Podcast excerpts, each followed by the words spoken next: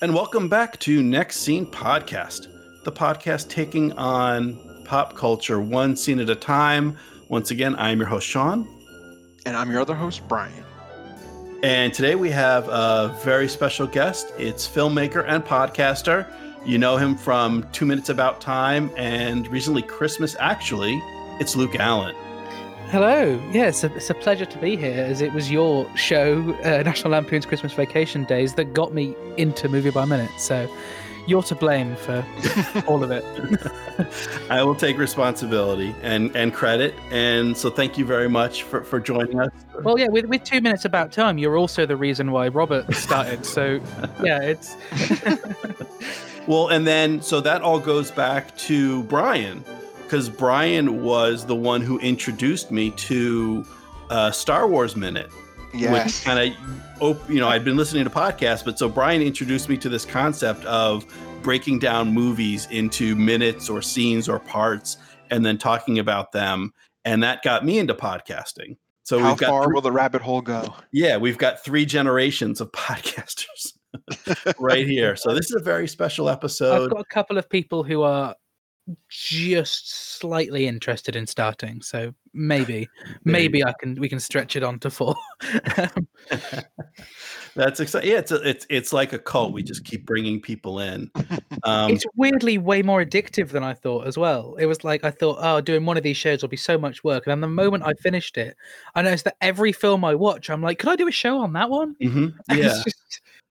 Yeah. Particularly when you do, you know, with the films, when you're doing it one or two minutes at a time, there's so many episodes and that's such a long process. I, I'm not a woman and I'm not a parent, but I imagine it's similar to giving birth, where it's when it's such a pain and when it's over, you're like, that's great.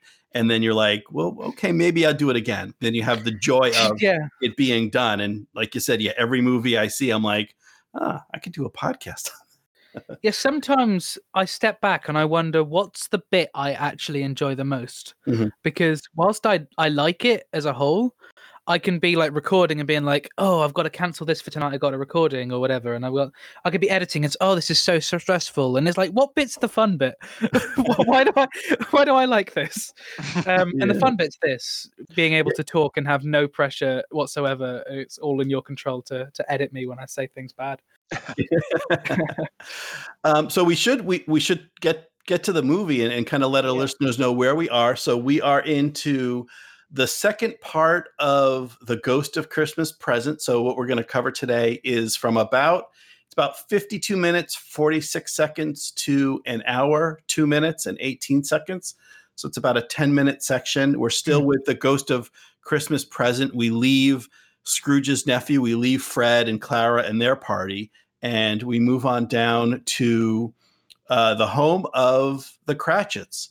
Um, is the beginning of this section, and we end with the ghost of Christmas present departing, leaving Scrooge in a snowy graveyard. Mm-hmm. And this is this is a special episode for several reasons. One, because we have um, Luke with us as a guest. That's very special. Uh, we get to see the home of Bob Cratchit, we get an answer to the question, the age old question of this romance between a frog and a pig, between Kermit and Miss Piggy. What would happen if they actually got married and what would the children look like? We finally get the answer to that.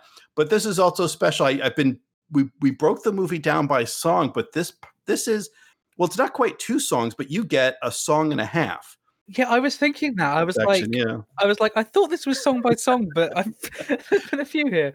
Yeah, I'm I'm just kind of gonna jump into it. I want to talk a little bit about when when Kermit arrive or Bob Cratchit arrives home with Tiny Tim. They've got this is uh, named on the soundtrack as Christmas Scat, and we don't get it's you know it's a short bit. It's like four lines of Tiny Tim singing and and um, it's my um, favorite bit of the sequence. Yeah. I love it.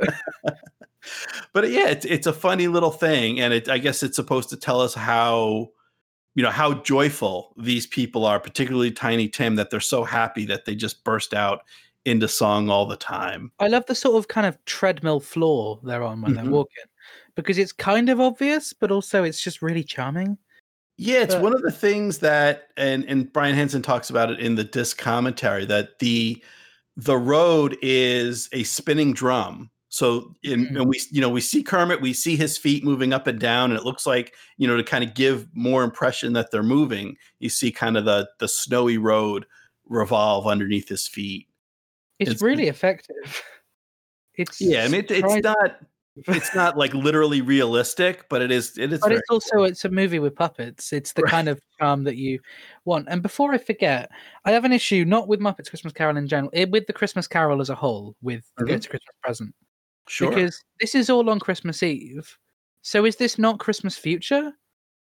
Like very near future, but it is. I mean, yes, it's that present Christmas, but they're watching Christmas Day on the night of Christmas Eve, and it bugged me the whole time I was studying Christmas Carol as GCSE. It was like, this is not present, this is future, and it, yeah, I never thought about it that. way. Yeah.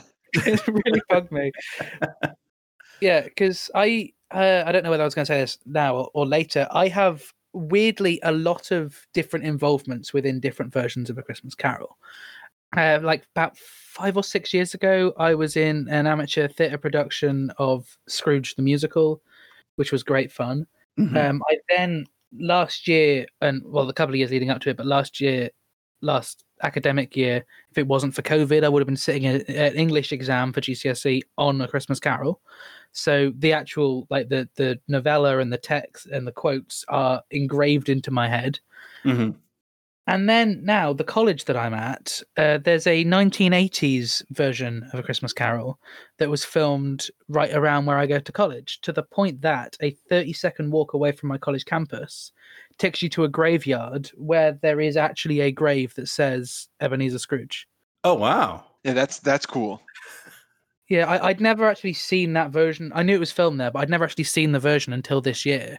And I I don't know why, but I, well, I don't, I don't know why I hadn't watched it before, but I was like, now I'm studying here. I'm going to recognize a load of places. And it's really weird. It's like Cratchit's house is just round the corner from my campus. And there's the church. And yeah, it's very strange seeing the place where I've spent probably most of my time in the past few months Mhm. look so Victorian. Was that a fit, feature film release or was that just on BBC? I'm wondering if we can. I think it was a TV movie, but it was pretty big. It was, I think it was the George C. Scott version. I think. Oh, okay. I'm gonna have Another one we'll have to put on the list. I'm gonna have to double check. It's yeah, it was it's 1984 Christmas Carol uh, with yeah George C. Scott. Um, it's listed as a TV movie, but but it's also one that I think a lot of people kind of. It might just be because I live near the area where it was filmed, but it's it's one where it's it's talked about quite a lot. In the same light, uh, when I posted on like Instagram or Snapchat or whatever that I was watching this, the number of messages I got from people who knew someone who was in the film. There's so little stuff that actually happens here in Shropshire that whenever there's a film being made, everyone with the slightest interest in the film industry seems to be involved. Yeah, I know several of our guests have mentioned this as, as one of their preferred or, or or maybe perhaps even their favorite version, film version of a Christmas Carol. Hmm. I've never seen it. Yeah, I've never seen the George C. Scott, but I'll I'll check it out now that we know that there's a local connection there. Yeah, I would I would take a photo of the graveyard, but since I've been studying there, it's been locked up probably for COVID reasons or whatever that like you can't go in, which is very annoying. But a lot of the other locations, it was like, hey, when I got lost looking for the bus station, that's the tunnel I was I was lost in. But yeah, it, it it bugs me whenever I find out that there's been a film made locally that I didn't know about. Um, because there's it's one of those things like um Enola Holmes that came out on Netflix. I don't know how whether Mhm. that was that. Um, I was watching some of that, and I was like, "That looks a little bit like Shropshire." And the train station, like, there's this kind of old train station that's near us, and so much of it. I was watching the film, being like, "I was interested in film about a year ago when they filmed this. Like, I've been doing film stuff for years. Why did no one tell me this was happening? Why was a major motion picture being filmed about a half an hour drive from my house, and no one said anything?" So yeah, that's annoying. But it seems Yeah. to be the case with most people I know in in Shropshire who are interested in film in terms of Enola Holmes. Like we were all kind of like, "Hang on, what?" we're watching it. Yeah, yeah. That, that and that's that certainly made it over here. That was not a a local. th- I mean, local production for you, but not just a local film. Like I've yeah, I've seen it, and um, I didn't. Well, of course, I didn't recognize anything because I don't know Shropshire. But yeah, I mean, is there in, in terms of where you're based? Is there a lot of like sort of more film stuff where you're about, or like not much. we do get a, a, a few films made in the area, and actually, there's a film that I think I have to double check. It may be it either was just released or is about to come out. It's a Liam Neeson film, uh, The Honest Thief. Uh, oh, it's it's out. It's out. Oh, is it out? Yeah. So Yeah. that was filmed in my area, and actually, parts of it were filmed in an office building where I used to work. And there was It's a rental, I believe, like a premium rental right now. Okay, yeah, I guess it didn't get a theater because they it. This is several years ago that it was filmed, and. Hmm. I, I I- I should check it out to see if I recognize my building. I just know one day I was at work and they sort of kicked everyone out of the lobby area and kind of cleared off part of the parking lot. And there's a scene where I don't know if we actually got Liam Neeson on the property, but there's a scene where a couple characters like walk through a parking lot and then they come into uh, you know an office building lobby, and that's that's my That's- office building. That that that's cool. I'm trying to think. Other than that, I think we had like one episode of Doctor Who in the 80s was filmed near me. I still haven't seen that one, despite being a Doctor Who fan for some reason. The episode Mark of the Rani. Uh, there's a place here in Shropshire called Blists Hill that is a it's a complete Victorian town. Like everything has been kept. There's people like it's a Hmm. sort of novelty place you visit where people walk around in like Victorian dress as characters and stuff, and you can just walk around, go into like sweet shops and buy Victorian sweets or have a lesson in a Victorian school, and it's it's Oh. a lovely place. And it's kind of weird that I think Doctor Who's the only thing that's been filmed there because it's like why not more? You've got like Right. Uh, seemed to be a, a ready-made set for period Hmm. pieces. well, I think there's just a lot of very old stuff around here. My house is 210 years old, Mhm. Wow. Okay. but yeah. Ye- Anyway, Christmas Carol. Yeah. Yeah. yeah. Anyway, so so Christmas Carol. So we get to see we get to see the home of uh, the Cratchits. We've got Miss Piggy as playing Emily Cratchit, Bob's wife. Um, we've got in the book, I believe they just have the one daughter, Belinda, but here we've got. I, I assume they're twins. They look about the same age, Belinda and Bettina, and even their mother can't tell them apart. Yeah, I And- think there's a, there's several unnamed children in the book because Mhm. I remember coming up with different names at GCSE, so, like trying to say to the teacher, like if I make up a name for these kids, will the Yeah. examiner care? because Um, it's it's like four or five because there's a couple other sons obviously tiny tim is sort of the star of the cratchit children but there's a couple other sons in addition to at least one daughter yeah, I've got the text open. You've got said a girl at one point, and then you've got cried the two young Cratchits. So there's yeah, replied the girl. So there's a lot of Mhm. kind of unnamed children. hmm yeah There's Yeah. Peter Cratchit as well. yeah and, and and and yeah peter figures well not prominently in the film he does a lot of turkey or goose turning he's the one working the spit Ah, yeah. turning But now this this I mean this is an important ten minutes as far as the story development. I mean he's Yeah. really coming in and seeing his ways are, are bad as we'll see, and uh I guess we, we, we- which again I've only seen this movie once, so please remind me what's what what part when he sees um them all making fun of him at the other dinner party. oh um when when scrooge is visiting fred Yeah, his yeah when he sees Couple the dinner so, so we've just come three? from that they flip it around in the I book was going I- to say in the book it's the other way around. yeah they visit they visit cratchit first and then they go visit uh, the nephew where here we did so we just did the nephew and we saw them yeah fred's little game with an unwanted creature and then we go from right. that to to this so it's like a, s- it's a similar type of scene in my opinion but you know you see him you see him developing a little bit more he's concerned for tiny tim and what's going to happen and he recognizes he doesn't pay anything mm-hmm, mm-hmm. I understand the flipping it around though, because the whilst this the this film has genuinely been told to me at GCSE as one of the most accurate to the te- to the text adaptations of A Christmas Carol, it's also. I, I guess maybe when Dickens wrote it, he didn't know how much more people would be invested in the Cratchits than with Fred and his wife Mm-hmm. because Fred's kind of a part of the story that everyone kind of forgets. so I feel like yeah, to put to have Fred after this, it'd just be an instant downhill after a big a big moment. So I, I do I do think that that switch around of scenes actually works really well. Yeah, and I think well, it, it's about making the connections, and it's it's baby steps. It's easing Scrooge along, and kind of I Yeah. think I think part of the thing because Tiny Tim obviously reaches Scrooge, like he is affected by that. He even asked like, you know, what kind of what's in the future for the boy. He he gets an interest, but I think the interest comes because particularly early on when well when when Bob pr- proposes a toast to Scrooge as the founder of the feast, and of course Mrs. Cratchit, Miss Piggy is is you know kind of harumphs at that, takes exception to you know why should we toast to this guy, and then Tiny Tim butts in and you know with a toast, you know to the founder of the feast, and so that's kind of like the entree to see like well this little kid who could be you know could be taking after his mother with her animosity towards me but no he's he has a good word. Even he has a good word for a stingy old man that i am. And i think that kind of helps work his way in into Mhm. you know scrooge's heart Yeah, that makes sense. I yeah, the, the relationship between the the Cratchits, especially Bob and Tim, is definitely kind of the, the center to the film. I think it's also one of the most iconic Christmas Carol images is Bob with Tim on his shoulder. mm-hmm. Whatever adaptation you you picture.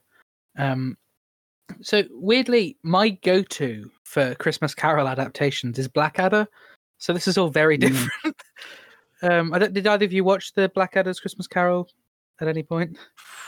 i've seen it it's been a few years Yeah, um, i don't remember too many details i remember enjoying it it's um, it it's is a good definitely not as true to the text because the whole it's the other way around. It's that the ghost shows a nice man, hey, this is how horrible your life could be if you turned nasty, and then he sees how actually nice the life is, and he's like, "What? I'm just gonna be horrible," and he messes up his life. and It's, it's great.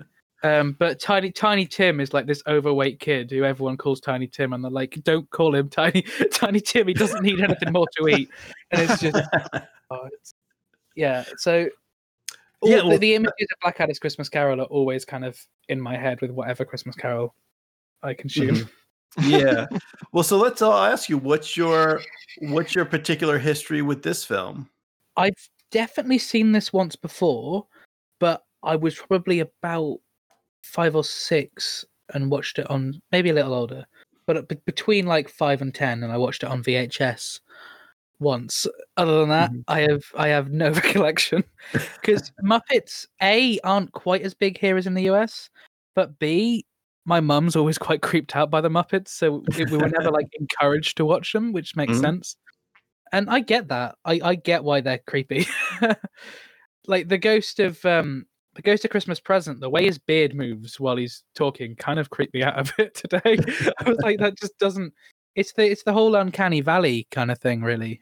The the I think Yeah, it's I can see that. I think it, it obviously it's fine when it's the animals, but when it is when you've got him who's supposed to look kind of human, and it, I mean it's very true to, to the text how he looks, which is good because a lot of adaptations don't seem to show him as large as he is. Um, but it's yeah, it's there. There is definitely something kind of creepy about that, so I kind of understand that. But yeah, I've been aware of this as a big piece of pop culture that a lot of people have been uh, uh, have said as their ideal one. I know people who do watch it every year. It's just never really been a thing in my household.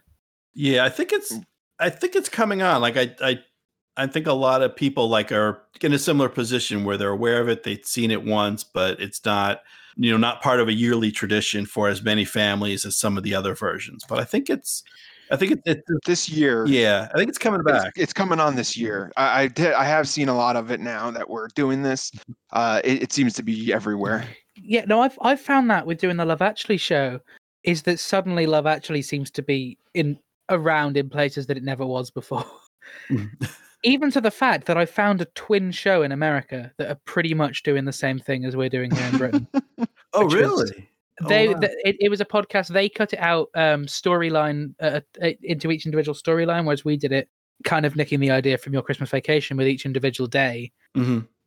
essentially both shows kind of they released all their episodes in november we started releasing in october and we're still going like so essentially around the same time these two shows doing the same thing have happened and so I'm, I'm messaging them to see whether we can do some sort of crossover love Mhm. actually quiz off or something because i feel like it just makes no sense. I guess it's lockdown that people are just suddenly all loving these these films. But yeah, Muppets Christmas Carol I have seen around a few places. There was a a cinema pretty local to me that was doing a screening last week that I was like partially tempted and then I was like, nah, I'll save some money. But... Yeah. Now it was it, it was filmed in England and most of the most of the human cast, the Muppets are obviously the Muppets and they're kind of long standing voice actors and, and, puppeteers that have worked with the Henson Company that that you know worked on this production. But the human actors are, I think, entirely British. I, I might have thought that that would help the the popularity, but being a an American production with sort of a, a you know an American aesthetic, even though it's set in England, maybe uh, yeah, like you said, the, the Muppets in general not so big, but you know, it's never yeah. too late to discover.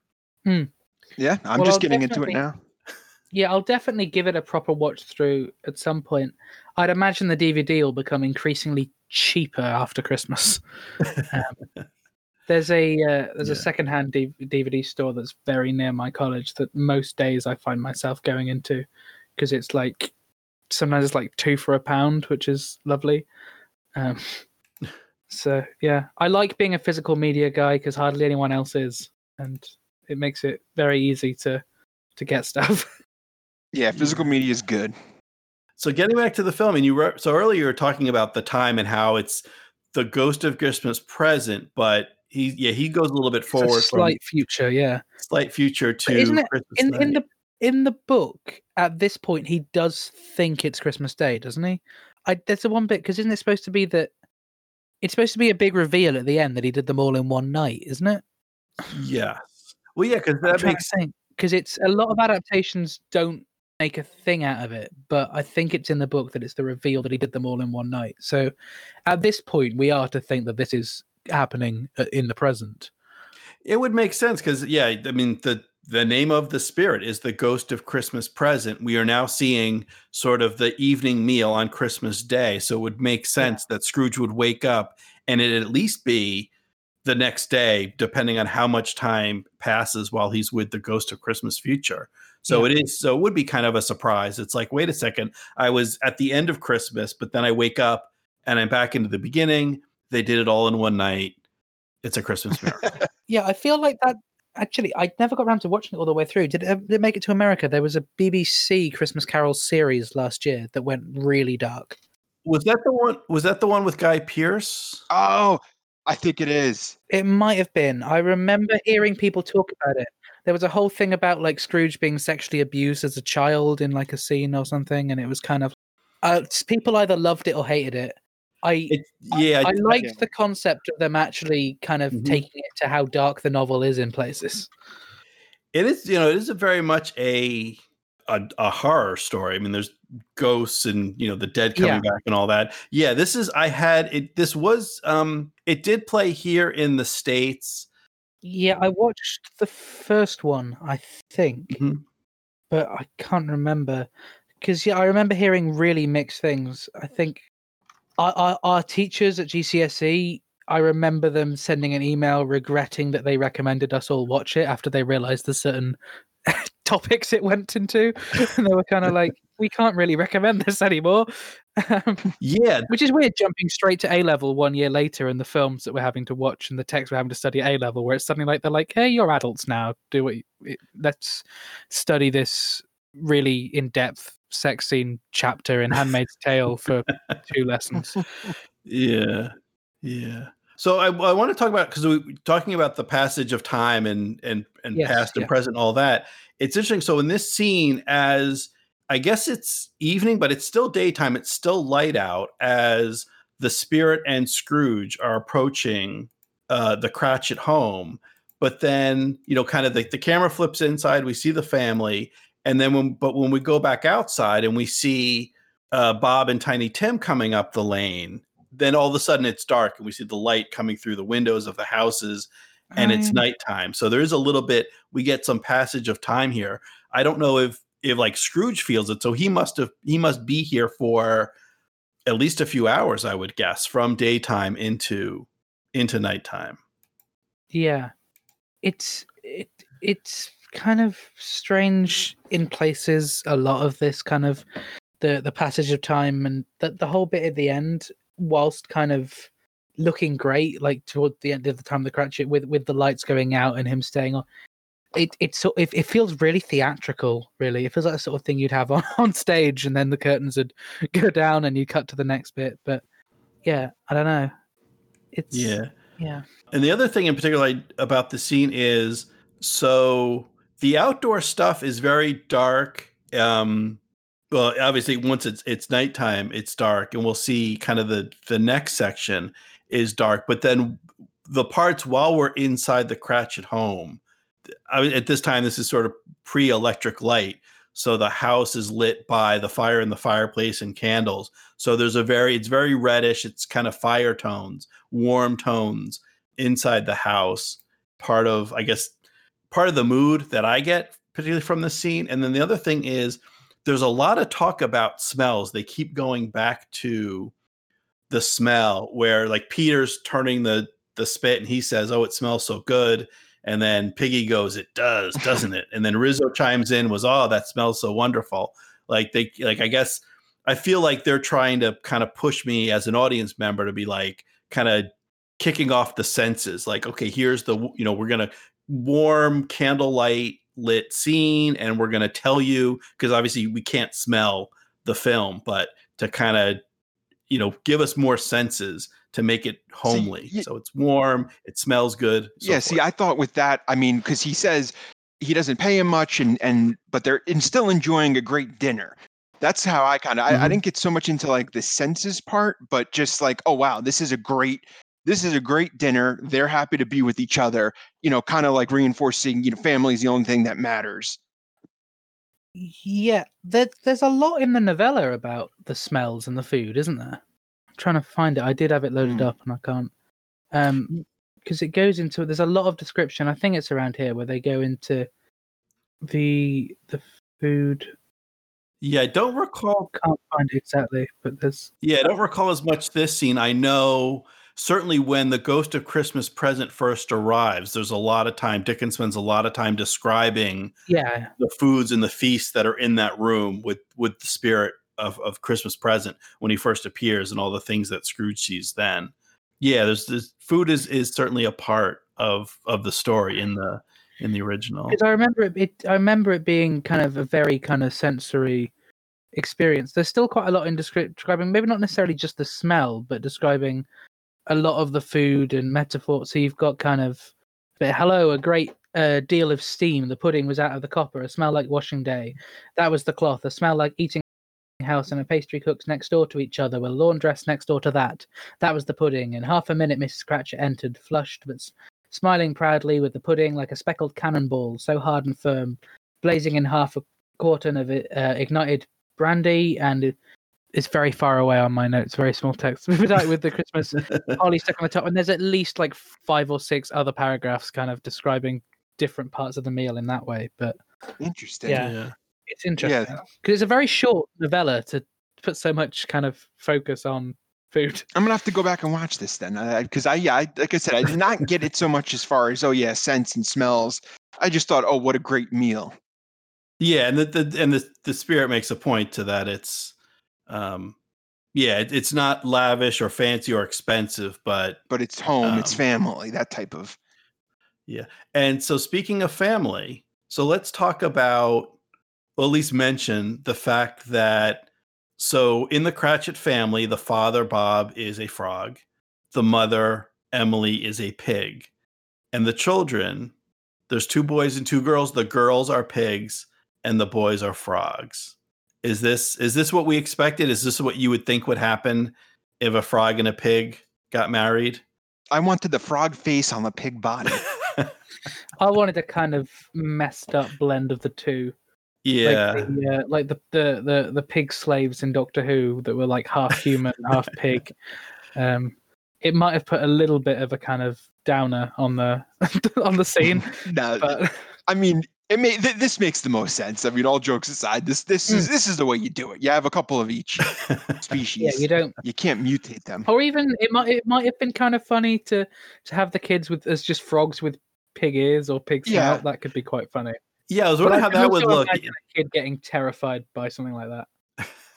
Yeah, I mean, we've got the kind of the fear factor section, like the scary bits coming with the Ghost of Christmas Yet to Come. Like there are certainly scary bits of the story and and of this film, and this scene is not supposed to be one of them. I don't think. I don't think we got. Yeah, I, I think yeah, I think if we did actually have kind of a, a deformed mix of the two, it would it would be one of those things where you know, you know I think there's a, a lot of kids movies have that part that's not supposed to be scary, but Mhm. kids become really creeped out by. Yeah. Um, So I, I loved Finding Nemo when I was little, but Mhm. the uh, the Ring of Fire scene oh yeah. terrified me. I had to leave every time. Even when I went to see Finding Nemo on ice, I, I walked out at that point and came back in. Nemo on ice. Yeah. Incidentally, I have I have seen it since. It's not. it's not. um, but yeah, it's. you uh, you faced your fears. I did the fear of the ha hoo wahi ha hoo hoo hoo. Uh, I, Finding Nemo has to be done MXM. I love that movie. Oh yeah, I'm I'm surprised it hasn't yet. But there's you know there's the the Disney animated essentials. Maybe they'll uh, maybe they'll get up to it. Although they've um, well they are jumping. around. I was gonna say like they started with Snow White and they've got many films to go till they get to Nemo. But I don't think they're going in release order. Was Toy Story So- done, by the way? Yeah. Oh yeah. oh, And I think they're someone is just yeah someone's I don't think they're doing all of Pixar, but they're doing Toy Story, and they're at least they're up to they're they're into sequels. They may be into three. They've at least done two. So yeah, So, Toy Story well, well, minutes out there. an- an- another another film which kind of because there's, there's a few that that kind of surprised me, and I didn't check the spreadsheet as to whether this one had been taken, but it's not on the website as a currently released show. Mhm. I embarrassingly way too um waited way too long to see it, but yesterday I watched The Sixth Sense for the first time, and as soon as I came out of that, I was like, uh, someone's got to have done a show, and it was like, nope, there's no, there's there's no Sixth Sense show at least on the website. I haven't checked the spreadsheet, but it it, it was one of those where like because I knew the ending through Mhm. pop culture, it was kind of like I didn't think it was going to work. But it ended up being a completely different film to how I expected it to be anyway, and I may have cried for like the last fifteen minutes. But Okay. yeah, that's But and, and you you enjoyed it even going in. I know a lot of people have said they kind of figured out the twist early on, but even just knowing it from again pop culture, yeah, you still enjoyed the film. I, I did. Yeah, it was because yeah, someone had told me it was their favorite film, and so I was like, oh, well, I'll give it a watch uh, because I'd never heard anyone refer to it as their favorite film before. I just it's just been a film that I knew existed, so I was like, Right. okay, I'll, I'll give it I'll give it a watch. The only bit that was confusing is. I, I assume everyone knows a twist, but I won't say it just in case so someone can have a better experience than I did. Um, I mean, it's 20 years old. You, you could you could Yeah. spoil yeah, it. twenty year old movie. it, it was mostly knowing the twist and not quite realizing the moments in which the characters realized. Mhm. there was there was a moment earlier on where I was pretty sure Bruce Willis had realized, and it was like, no, okay, never mind. Yeah. Um, now, another film from, I believe, the same year, 1999. Have you seen Stir of Echoes with Kevin don't- Bacon? Don't think I've even heard of that. Okay. Yeah, it kind of it was one of those things. It was like a deep impact Armageddon type thing where you have two similar movies come out at the same time. It's a similar present um, similar premise of communicating with the dead or speaking with the dead and there's a child involved, but it's a little bit different, but I think it was released I think it was released like the same week or maybe a week before Sixth Sense, but they're similar enough that kind of Sixth Sense was the big hit of that year, and then no one seen Stir of Echoes.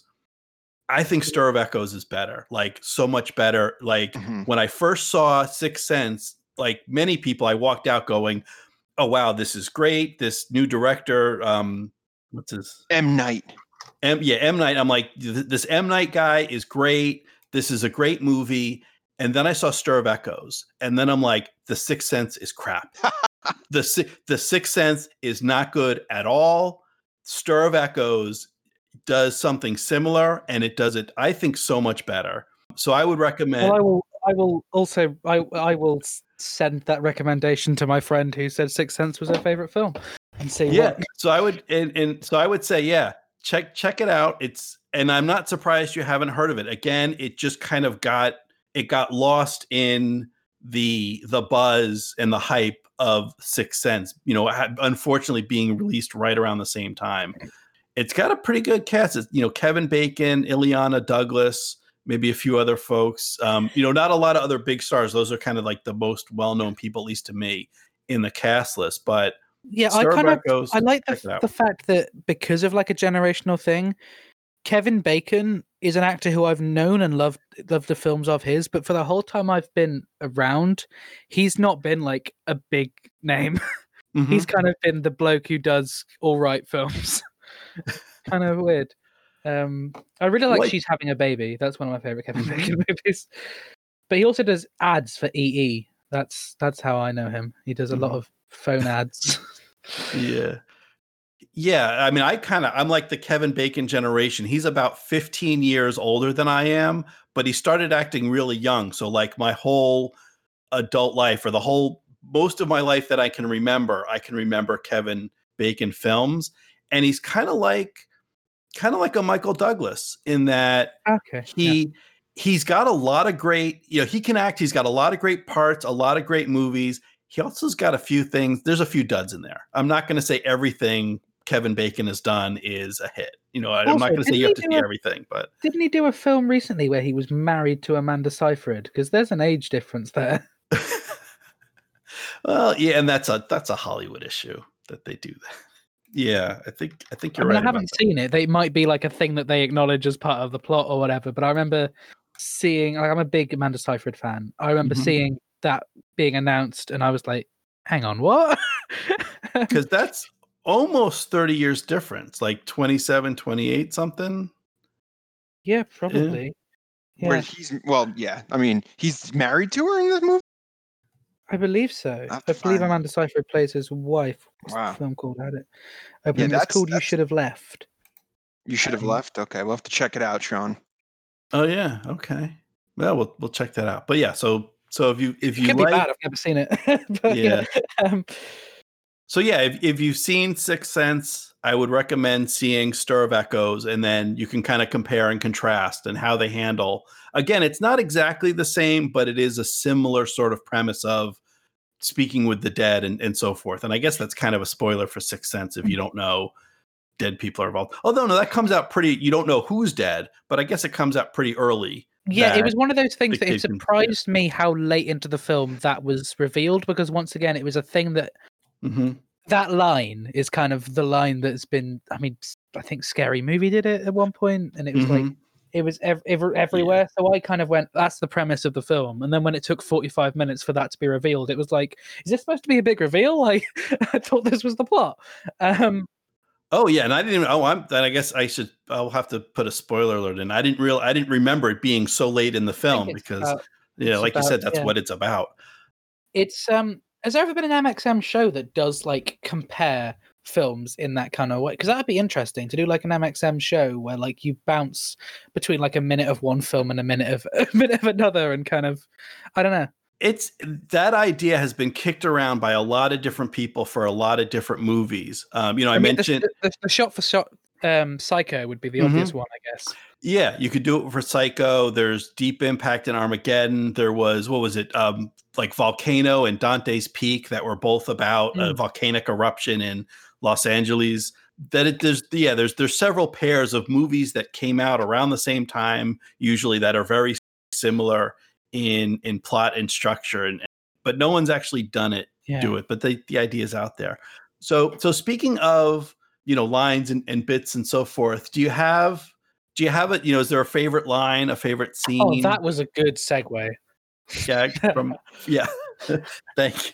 You know, so what like what's your favorite bit from this film? Um, from having only got the knowledge of this sequence because it's been years, mm-hmm. uh, I, I, I do really like the uh, Bob and Tim singing and and walking. it, it kind of just put a real kind of nice smile to my face. It surprised me with the whole sequence as well how quickly it took to adjust to the puppets thing. Because mm-hmm. I thought it was just because I I kind of being aware of it thought oh knowing the story so well it's going to be so weird to kind of see it done by Muppets, but it was like about four minutes into my first watch through, I'd say, and then I rewatched it one or two more times. I kind of was just used to it, so that's good. Yeah, Sorry, that wasn't the answer Yeah. to your question at all. Uh, but the, yeah, No, the, that's- the, yeah, the, the walking that's what- bit. I knew it was. I knew like you know, not being as familiar with the film. I know some of the guests we've talked to where it's like, oh no, this is you know annual tradition. They watch it every year on Christmas, and you know they they've got lots of bits. So knowing you haven't seen the film as much and you're not as familiar, I kind of knew that was going to be a tough question. So Weirdly, I- my big annual yeah. tradition is Lethal Weapon. there you Uh, go. Ah, very I- I- nice. I, I-. That- it's, it's the, it's the first movie I watch to kick off the Christmas season each year because I like I didn't do it as much this year as I've done other Mhm. years, but I like doing a slow progression of Christmas movies.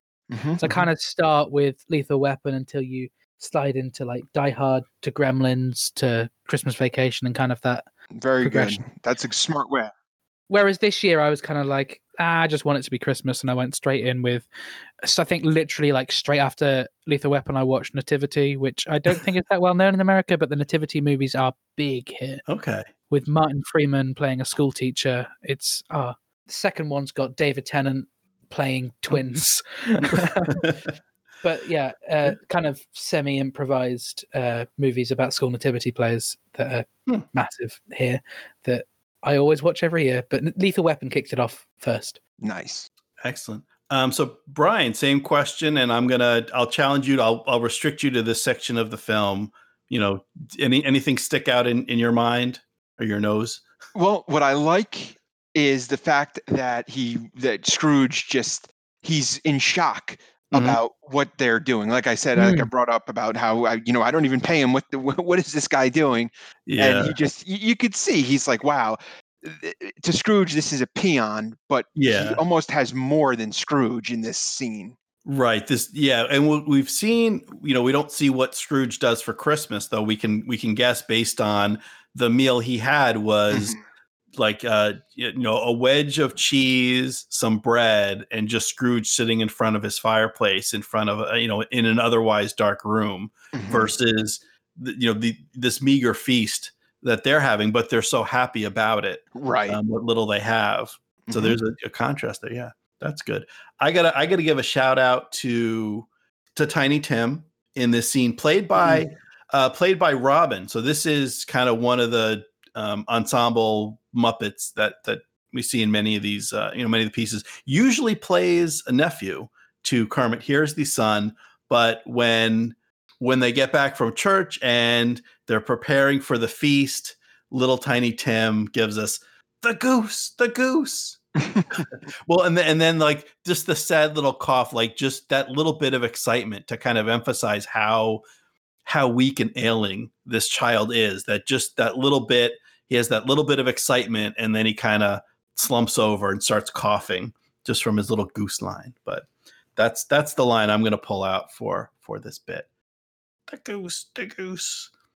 Um, and so towards the end, the the ghost of Christmas spirit, who has been so jolly and giving and loving and full of the Christmas spirit, man, suddenly turns snarky and sassy, and he throws Scrooge's words back at him. When when Scrooge at the end, so his heart his heart is starting to grow, the ice is starting to melt, and Scrooge asks Spirit, "Tell me if Tiny Tim will live." And first first he kind of punts. The spirit does. That is the future. right. My realm is the present. But then he says, I see a vacant seat by the chimney corner and a crutch without an owner. Uh, But then Mm. he's like, well, what then? If he's going to die, he had better do it and decrease the sur- surplus population. Uh, you know, call back to Scrooge's retort when uh, Bunsen and Beaker were asking him for charity in the beginning of the film. And it does also link to, and I can't remember the name of it, but there was a big kind of book study thing that was done at the around the time that Christmas Carol was released that um, Dickens was referencing in terms of like a big study upon the the surplus population and the dangers within that. Mm-hmm. So it was kind of a very up to date at the time kind of political commentary, really. Yeah, so people reading it at the time would have picked up on that reference. Um, Yeah. you know, direct reference. So interesting, interesting bit, and that it kind of forces, you know, pre- presents Scrooge to really think about his attitude and what he's been saying. It's easy enough to say in the abstract, like the poor people out there somewhere that I don't Mhm. actually see and deal with. Bah humbug, they should just die and get out of the way. Where here is like, well, no, when you say that, this is who you're talking about. You're talking Right. about this poor little frog with his little crutch and you know his little suit jacket holding his little cup you know toasting to toasting to you scrooge and you're saying he should just die and don't you feel bad And- Man, yeah Yeah. intense. it gets it gets emotional It is, especially for like because it's such a well-known text. You don't Mhm. kind of twig how for a, a kids movie, this is like real deep and dark themes. Mhm, mhm. I think it's quite interesting. We, yeah, with the number of times it's been spoofed or or done, and these lines, they kind of until you kind of take a step back and think about them, are are big, heavy things. yes yes yeah and i wonder if it's the kind of thing i think because it's so pervasive and there's been so many adaptions you know on film and on television of the story that people feel like they know it but they haven't really paid attention to it in detail and and i'm i'm guessing most people haven't read the original that they've just seen they've just seen it on the screen that when you Yeah. get into it that it is it it gets dark at times it gets scary it gets emotional that all those things are are in there and and this film being true to the text has all those aspects as well Mhm. including a dead little frog It's So, yeah, it's good. Good part of the movie for sure. yeah, it's a very kind of big and important scene. And I do, at this point, I do really like Michael Caine's performance. There's a bit later on in this sequence that I'm not a fan of, but here I think just his reaction shots are, are, are really kind of powerful. Mhm. Oh yeah, yeah. When he's uh, and we'll see it more even in the next scene, crying and kind of getting emotional. It's it's good. It's great. I kind of, I'll admit, I ha- having not seen the whole the whole film through in years, I do struggle to see Michael Caine as Scrooge because he's always just, at least in my mind, been a very kind of friendly persona. hmm Mhm. He's kind of a big kind of icon of Britishness, really. He just always seems to be smiling in every photo you see of him. That to kind of throw those preconceptions away and consider him as a as a horrible, miserly old man. I I I, I if I say I found this effective. Some of the other bits I wasn't quite sure about, but I'm sure with the context of the rest of the film, by this point I'd have been sold. hmm How is the progression in this film from him being horrible to being nice? Is it a nice slow progression, or does it feel a bit quick in places? I think it's. i'll let you answer that brian i certainly have my opinion I think it. Uh, I think it goes nicely. I think it, it definitely. I mean, it's a short movie, but it it flows. I mean, again, breaking it down scene to scene, I feel like that part almost could be a little missed in how we're breaking it down. Mhm. Yeah, But because we're just we're seeing it and then like analyzing it, so it, it seems long, but it's really not. But I, I think it's the appropriate amount. yeah. I found that with doing Love Actually, that certain parts I was like, this doesn't flow or this doesn't work, but it's like actually it does. It's just not right. not like this. Exactly. Exactly. Like the two scenes, the one went before compared to this, they're to me they're very similar, but really Mm-hmm. when you watch the whole movie, it does flow. Yeah. Yeah. What I particularly like the, the way they switch these scenes around, that they go to the family first, and we see the nephew, and we see the people, um, you know, kind of their scorn for Scrooge, and they're laughing at him, and he's kind of sort of the he's the butt of their jokes, Yeah, and then then going to the Cratchits and seeing, well, here's a family where they all love each other and they support each other, and they're you know they they have their problems and they've got their foibles you know they're not perfect but they're not picking at each other and and you know making fun the way scrooge's family is. So it kind of i feel like that progression you know here's the bad thing the bad you know because you're negative to your family and you haven't opened yourself up to them you've become this object of scorn and then so he and then here's well here's what your family could be here's what you could have if you open your up yourself up to the possibility. So I do like the Yeah. progression and and talking about Michael Caine, you know, the, the the main song in this part is you know the Cratchit singing "Bless Us All," and they cut to him a few times and him looking on. And I think he, he you know, he, he's not doing anything. He's just standing there watching puppets sing. But I do feel there's emotion in his face, and and I think this this film does a good job of that transition across from beginning to end of showing the the change in you know the the change in Scrooge. Yeah, I I don't think it's quick. I, I definitely don't think it's abrupt and it's like, oh wow, he's he's uh, nice now. As it, it takes several scenes to get there. Yeah. Hmm. I mean, the, the the quickest bit, if I was gonna say there was one thing that that seemed quick, is um, going back a couple sections. Well, going back to the the beginning part with the ghost of Christmas present. That it feels like Christmas song, where in the beginning he's very skeptical and he's kind of poo pooing this whole concept, and by the end of the song, he's he's dancing. You know, he's dancing along Right. with the spirit over the course of, and that's just three or four minutes. You know, within Yes, the single about that. song. that is true.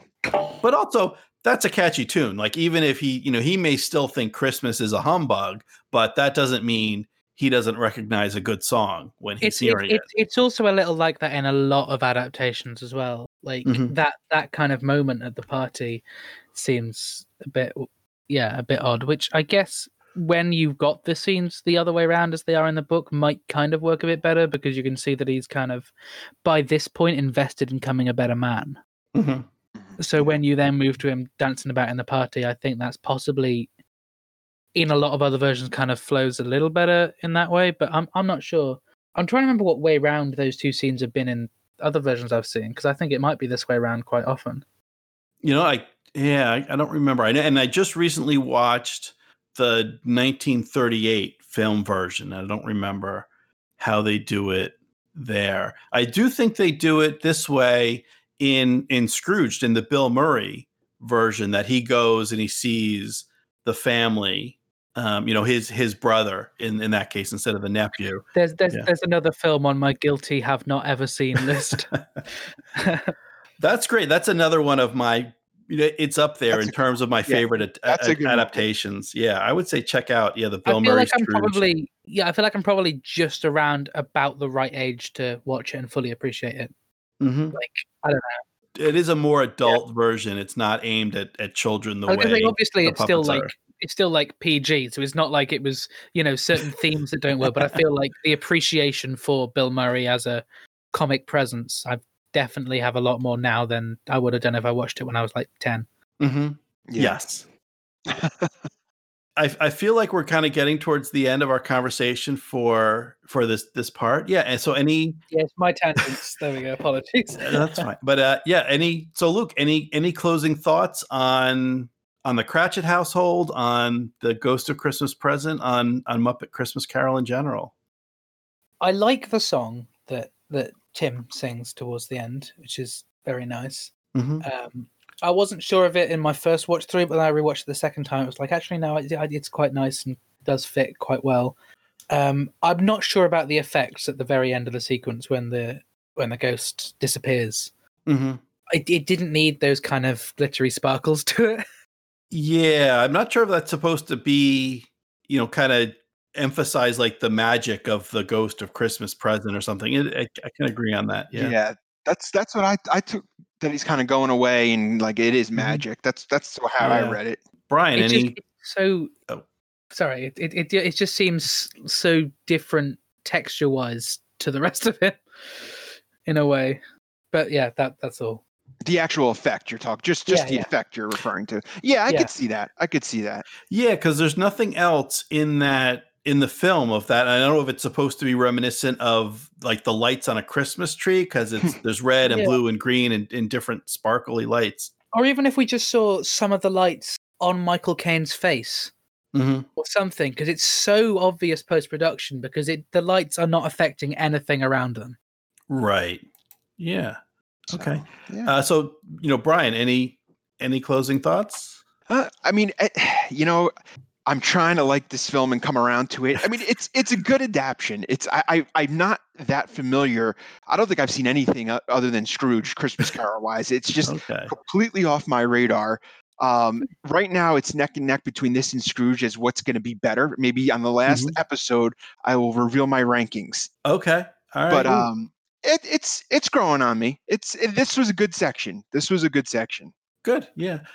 My closing thought, I'll say, Yeah, we didn't talk a lot about the main song, Bless Us All. I will only say that, like, for me, like, I, while I'm watching it and while they're doing it, I'm like, meh. But then after I watch the movie, I catch myself humming the song. Like, it's stuck in Yeah. my head. And then I think, well, maybe this song is better than I thought. Like, Because when it, it- first came in, it felt almost to me like they were like, "Oh, we haven't done a song in a while. We just need Mhm. to find a place. We'll put one here." But yeah, when it got to second time around, I was like, "Actually, I really like this." It, it grows on you yeah yeah um so yeah so wrapping up luke thanks again thank you very much for, for for joining us and i'm sure so for, for having me on. Yeah. for our listeners that may not be familiar with um, with all your work where can where can they find you and where can they hear more from you Um, so uh, I, I used to say that all of my podcast appearances are on my website, but I feel I'm a bit behind on adding them. uh, um, that's lukeallen.co.uk. You can find my short films or everything that I do is is up on there, or at least forwarding links to that. Newspaper articles that I'm slightly mentioned in are probably on there. Um, other than that, uh, Twitter, I'm at llama underscore bottle zero. I created that years and years ago, and I've got it on 500 business cards, so that at is staying. so Um, that's staying yeah I'm on Instagram at the Ginger Luke, on Facebook at Luke Allen Film. Um, my podcast, Christmas Actually, doing Love Actually Day by Day and Two Minutes About Time, looking at About Time two minutes at a time, are both out there. As they can tell from that, I'm a massive Richard Curtis fan, so a lot of Mhm. my stuff kind of revolves around his work, and I surprised I haven't brought him up. I don't think this. Uh, well, I did Blackadder's Christmas Carol. I, I did. I did bring him up. Never mind yes Uh, yeah but it's um yeah it's I, I do a lot of podcast stuff i guess the main place uh to find my stuff now is podchaser Mhm. which i'm Okay. still getting my head around i think i'm the ginger luke on there uh, or just search luke allen and everything i'm involved in i think is on there i haven't got round to adding them all to my website it's been a while a lot of the info on my website is out of date but maybe it won't be by the time you're listening to this Maybe it won't be. Okay. Um, so folks, listeners, please, you know, check check that out and um, you know, check out our our other holiday specials. Of course, you can all find those at nextscenepod.com, including National Lampoon's Christmas Vacation Days. Uh, follow us at Next Scene Pod on the social media. Jelly of the Month Club, as always, is our Facebook Facebook listeners group, and there's only three more sleeps until the next episode. And so, as Tiny Tim observed, God bless us. God bless us, everyone. The love we found, the love we found, we carry with us, so we're never quite alone. The love we found, the love we found, the sweetest dream that we have